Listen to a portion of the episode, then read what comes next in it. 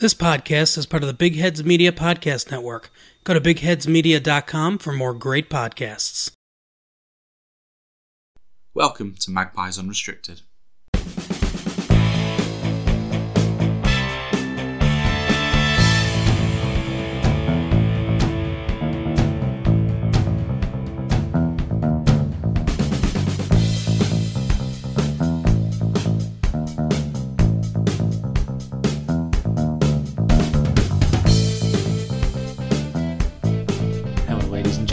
Gents, and welcome to Magpies Unrestricted, where we'll be talking all things Newcastle United. I'm your host, Chris Simpson, and joining me today is Cara Thistlethwaite. Hello.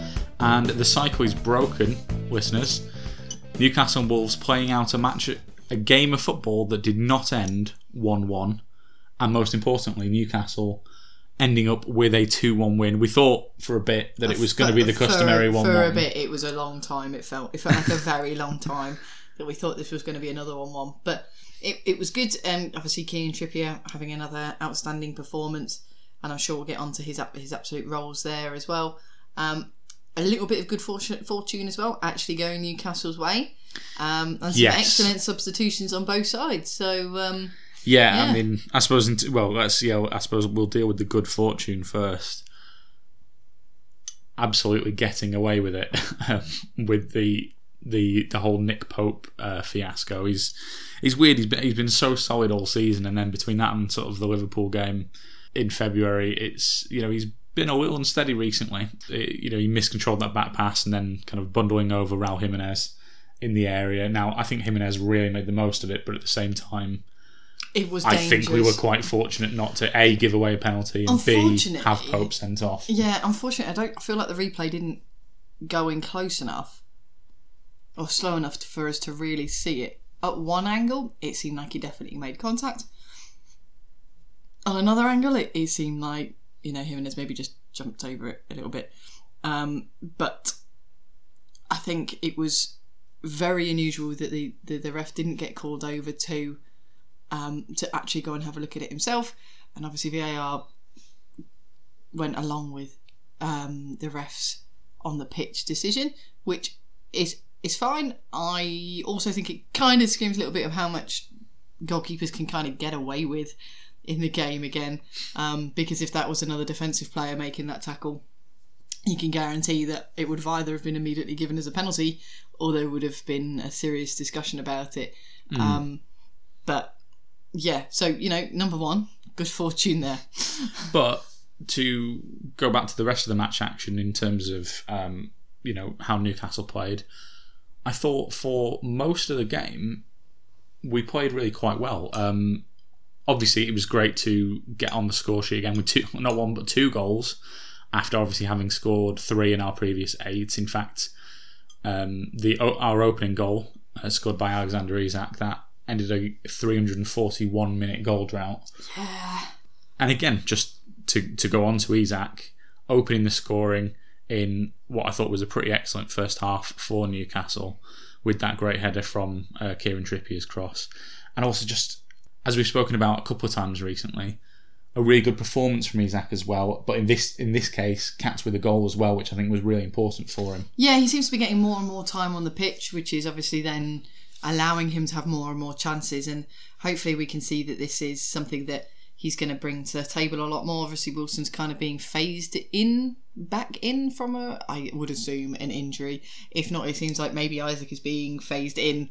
In um in in a phase move to to get him as I've said phased a lot um maybe bringing him in a little bit more so he can actually have a little bit more first team experience.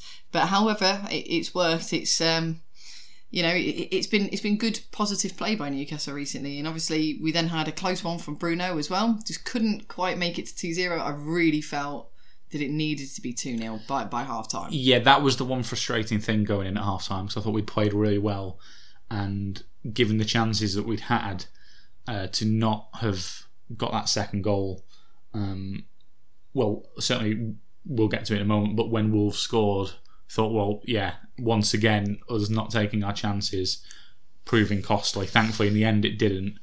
Um, At least this time Newcastle weren't fighting to come back. They had managed to capitalise on some of their possession in the early half. But yeah, no, it, it was close. And, and and yeah, and then when uh, it was about twenty minutes to go, when uh, Hwang Hee-chan equalised for Wolves again, as we were both like, "Yep, there's it. There you go. There's your one all." Um, and obviously, the good fortune that we had in the first half was, you know, somewhat balanced out. I would say by their goal with with Trippier slipping when he was trying to clear it. Uh, not only that, but then in doing so, literally giving the ball straight to Chan, sort of you know twelve yards out or whatever, with this the simplest tap in that you could imagine open open goal. we've seen the miss though.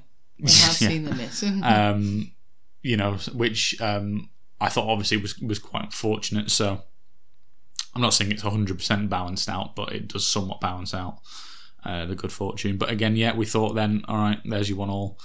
Um, you know, it was quite annoying and frustrating. And then, as you mentioned before, good substitutes. Um, Eddie Howe brought Callum Wilson and more importantly, Miggy Almiron on. and Almiron getting the goal, celebrating his new contract uh, with another goal. also, the positive luck because it was a massive deflection. Actually, yes, we also had a bit, of, a bit of luck with that one. Again, having had a couple of deflections go against us recently in the United game and in the um, uh, the City game, you know, I, I think I think we kind of deserved. But if you're not playing well, you're not getting those opportunities, Yeah. and it, it, it will just, you know, what will be will be at the end of the day. And they say if you're not shooting on goal or anywhere near the area, you are never going to get good or bad luck because it's just not going to be there. Exactly, and in fact, actually, just a, a shout out to uh, the excellent football writer Daniel Storey, who pointed out on Twitter that actually Sunday's game was the first time in any competition since April 2021 uh, that Newcastle had actually won a match after conceding an equaliser. So the fact that we were able to then get our noses in front um, a second time after being pegged back as that shows, it's something that we've really not done recently at all. I mean, that's in a, effectively a near enough a two year period um, where the second someone gets a an equaliser on as well, we're either going to draw or we're going to lose it. So that was big as well, I think, for the team, and obviously just to get back to winning ways. Again, only our second win since Boxing Day in the Premier League Yeah. um, is massive and obviously does our top four chances um, a world of good as well. Again, Yeah. Two two games in hand against Tottenham.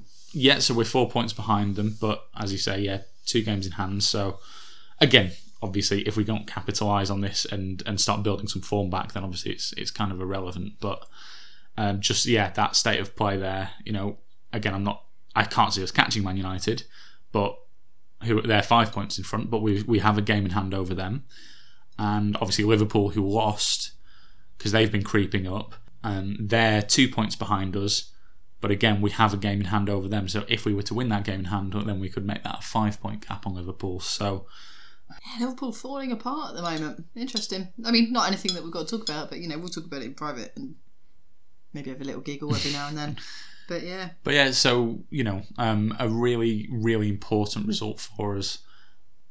Obviously, it would have been amazing to get a clean sheet as well because um, I mean it's weird because obviously you look at the table and we've still got the best uh, defensive record in the league, but at the same time, you know that uh, as we've kind of spoken about recently a few times, you kind of feel that sort of um, sort of air of like invulnerability almost at the back is, is gone now. yeah, but I don't. I mean, to be fair, I don't feel that Pope played a good enough game for that to have been. Uh, you know, a clean sheet. So if, Oh, you- no, if I- you're going I- to I- balance no, I- I that, fully I don't think he deserved that. But No, I'm, I'm not saying we deserved one. I'm just saying that would have been like the icing on the cake.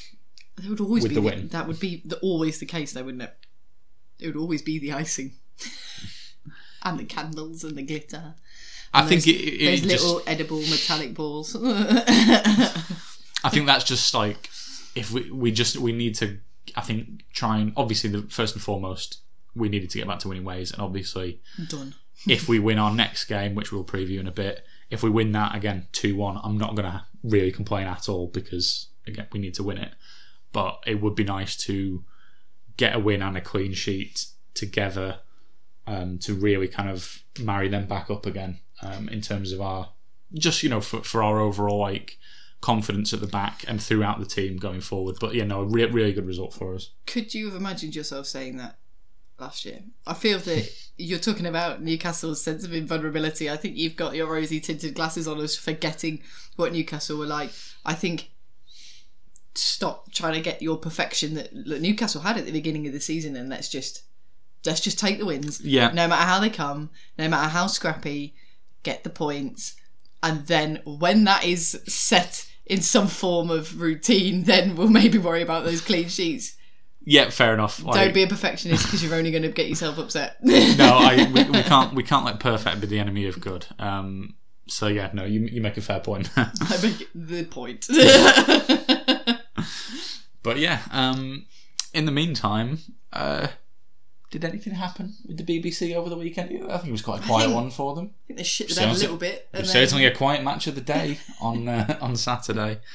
Uh, we, yeah, we just thought we had to touch on this, listeners. I mean, even though it's only tangentially related to Newcastle at best by Alan Shearer being one of the pundits, uh, who of course joined Ian Wright, uh, the commentators, and, and lots of other BBC Sports staff in not taking part in match of the day. Uh, you know, uh, football focus, um, final score, etc. Over the weekend, uh, after Gary Lineker was taken off the air uh, by the BBC on Friday for his uh, tweets in relation to the government's proposed new policy about quote unquote stopping the boats. It, what a farce! Just like ignoring all the political aspect of it. Although, spoiler alert, Gary, Gary Lineker was right. Um, But he's also he's, he expressed it on his own private platform. Yeah. he is a freelance football journalist. They have no right to control what he says, and he also didn't go out and directly compare them to. yeah, Let's just say it. He didn't directly compare them to the Nazis. He said it sounded like, and the wording of it was like. Now, yeah, that blatantly implies the fact that the government is gone crazy and you know we should probably call them out on this um, but if you want to play by the letter of the law he, the way he worded that was actually quite clever well, yeah. In, in his exact words, though, it is, is not dissimilar. yeah And again, when you've got the Home Secretary describing uh, migrants and asylum seekers um, arriving as an invasion, something that she then refused to back down, even when literally asked to directly in person by a Holocaust survivor, you know, parallels can be drawn there. And I mean, you and I know this If- more than anyone as history, as uh, people who were originally history students back in the day. That the, the the the famous adage of you know those who don't learn from history are doomed to repeat it. We do need to be conscious and careful of these things. I'm not saying we can just throw around parallels and, and um, comparisons all willy nilly, but when there is a genuine basis for it, like like there is And- in this situation, yeah I think it is fair enough, and it's not crossing a line, in my opinion, to to make that where where relevant. but, but say not only that the way it was worded the way it was written was not um, a combative way No, he didn't write it, in an inflammatory it, way. it was not aggressive and what it was doing is literally asking the government to just take a step back for a minute and look what you're doing and the fact that someone like Gary Lineker, effectively a sports personality, is the one that has to say this, or is the only one to have said this out on a public format, who is not a news reporter, etc., etc. Obviously, I'm sure lots of people on the internet have said stuff like this, but because obviously his platform is so much bigger than the average person, or even a cele- many celebrities, um, his is going to be pi- picked up on the most. But I did not hear of any other celebrities or newsreaders or politicians who had said something similar on their platform. So the fact that this is having to be called up and, and it did promote the discussion, it's not gone anywhere because obviously our government seems to refuse to listen to the people it's here to govern. Um, and as we've blatantly seen multiple times in the news from their WhatsApp messages, etc., etc., etc., don't care about the people who have asked them to govern. And I think we as a people need to wake up. And I'm just going to go back to France. I don't know. We all have a joke about the French, etc., etc. But um, their civil servants had a massive strike because they tried. The government tried to raise uh, raise the retirement age to 65. Now, can you imagine being able to retire at 65? Any millennials? No, Yeah. no. Meanwhile, we government who are making it um, effective, effectively making it illegal to protest, let alone I mean, I'm not saying people should riot, but like, you know what I mean? Just even peaceful protests, they're effectively cracking down on. Yeah, we are very, very close Um, to becoming an Orwellian state, and, and, um, I think people need to wake up and actually go. Do you know what? Just because someone says they're not going to do it doesn't mean that it won't happen. These things are in place to stop the worst case scenario, and they are being removed. So just because I say I'm not going to swear today doesn't mean I'm not going to swear today. Oh, I promise you. And then if I do swear, I'll be like, oh no, my bad. I didn't mean it. It was an extenuating circumstance because you were being an idiot, etc., etc. It's not good enough, and you've got to hold people to account, and that's why these rules are in place, which are now coming back out as um, you're not allowed to say this, you're not allowed to do that. Actually, what he said, what happened, he was well within his right to say that, and he was well within his rights to um, to basically disagree with what the government says. Everybody is. That's the point of a of a democracy to disagree, have a discussion, learn, move on, do what's best for the people.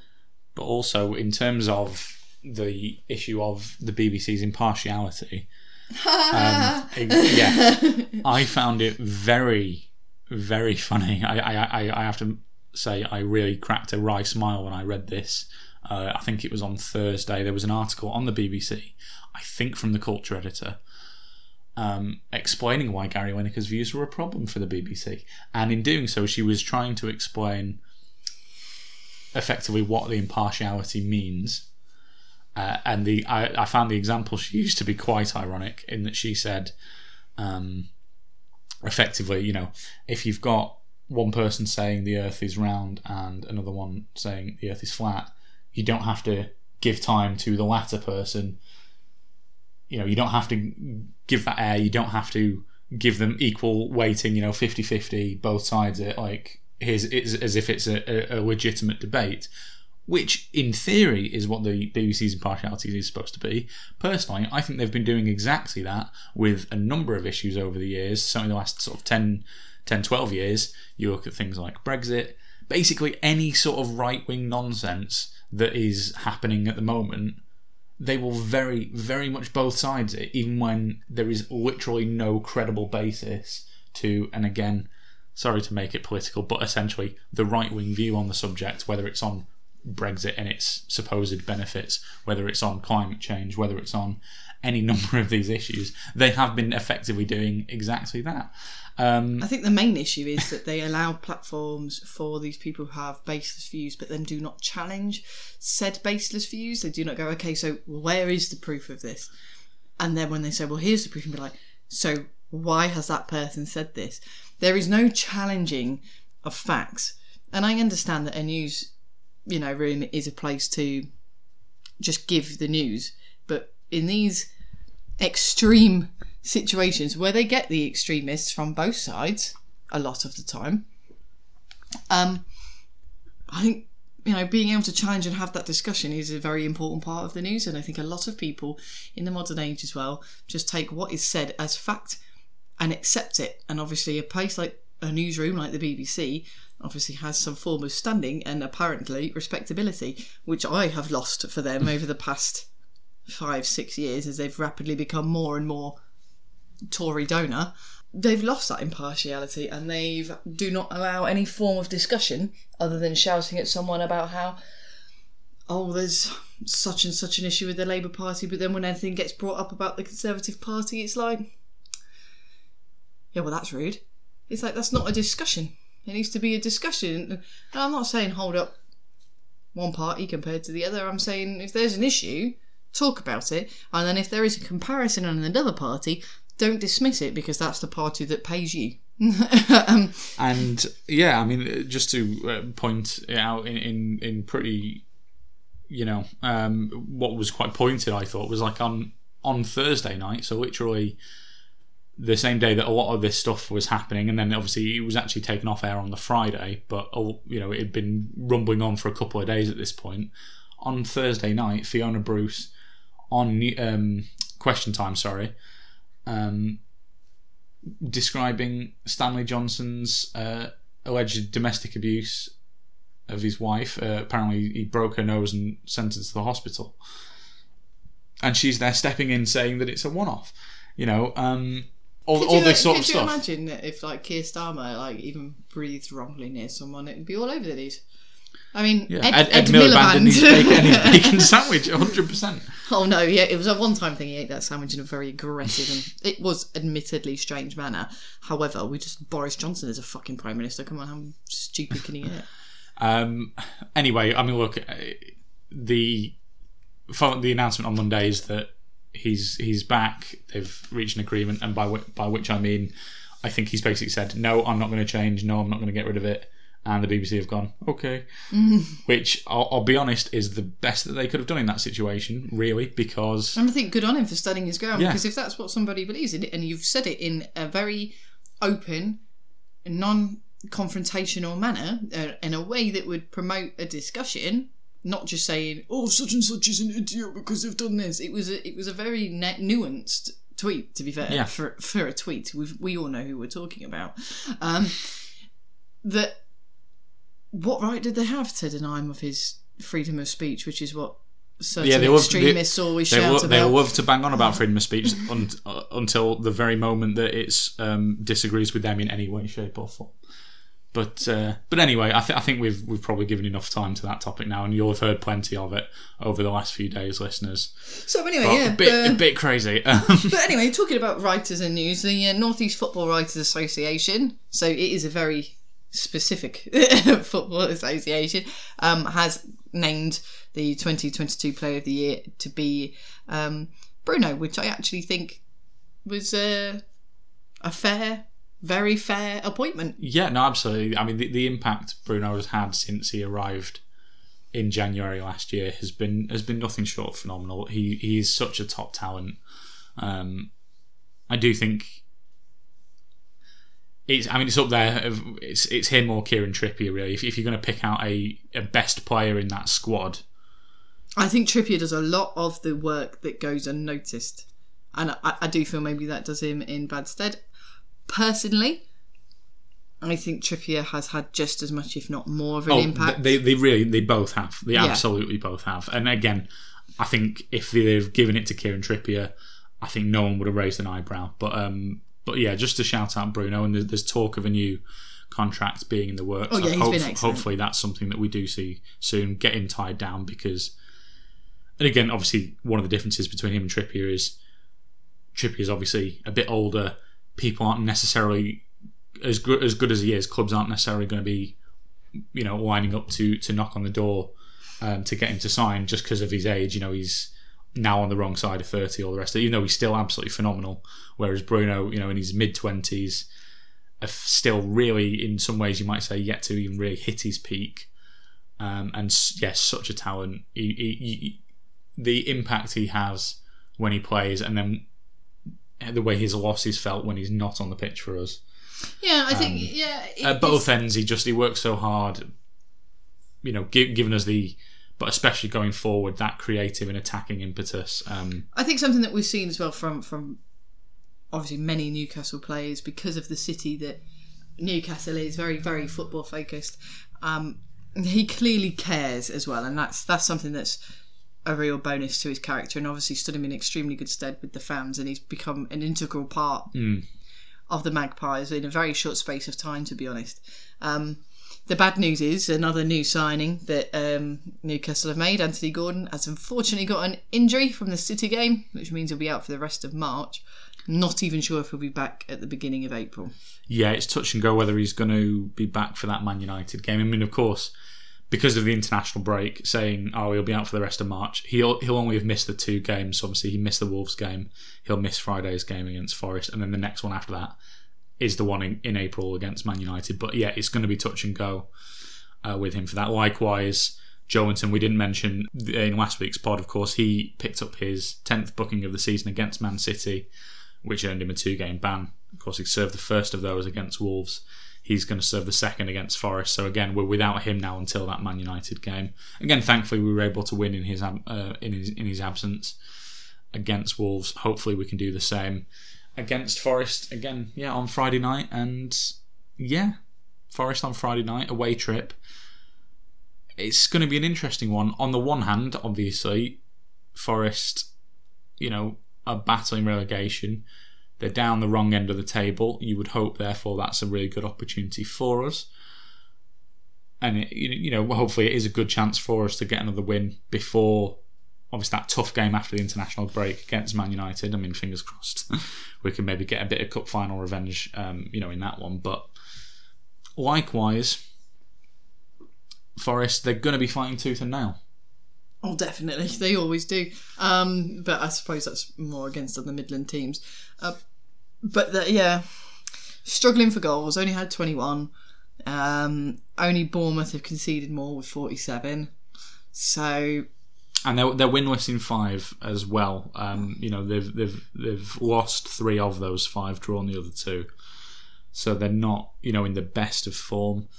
Um, I think they're, they're a scrappy team. Though they've always But- been a scrappy team, yeah. and anything can happen. I think this is this is what makes them so dangerous to like the established teams because they are a bit here, there, and everywhere. And you know, quite rightly, no offense to Forest, but they have the underdog syndrome as well. So the bigger the team, the more likely they are to really throw themselves at it. So you know, Newcastle are a big team, always have been. Obviously, more so now, and they actually do something with that. Um, but yeah, and I mean you know it could when, be difficult. when you think about how many players they've had brought in, you know, last summer again in January, you know, you have to say Steve Cooper, he's not doing a bad job there because it's it's not an easy situation that he's managing, and they are 14th, but uh, well, at the time of recording, they're 14th, only two points above the of the relegation zone though. So like I say, they're going to be fighting. You know, they're at home. It's a Friday night. They're going to be, you would think, really up for it, really going for it, but it would be amazing for us if we can sign off before the international break uh, with another win. You know, back to back um, victories, six points would be would be pretty huge for us, and uh, our chances, you know, to then kind of regroup over the international break, to then go for that kind of final push for the last couple months of the season, um, because they're going to be pretty crucial in terms of you know whether we get European football and, and all that kind of stuff. Um, so yeah, it's it's going to be an interesting one. Um, just yeah, got to just keep our fingers crossed that um, we're able to build on, you know, on the win from this weekend. Again, that that's got to be a, a good confidence boost. Isak's playing really well. Nice for Almiron to um, contribute meaningfully as well. And yeah, we'll just have to see um, what we can put together next Friday. Yep. And we will, of course, be back after that to review it and uh, look ahead to the sort of final, I'd say, the, the, the running final part of the season. In the meantime, guys, if you could please give the podcast a like and subscribe and a, a positive review, that would be uh, really, really helpful. And we've been Magpies Unrestricted. I've been your host, Chris Simpson. Thanks, Cara. No problemo. And thank you, listeners. Bye. This podcast is part of the Big Heads Media Podcast Network. Go to bigheadsmedia.com for more great podcasts.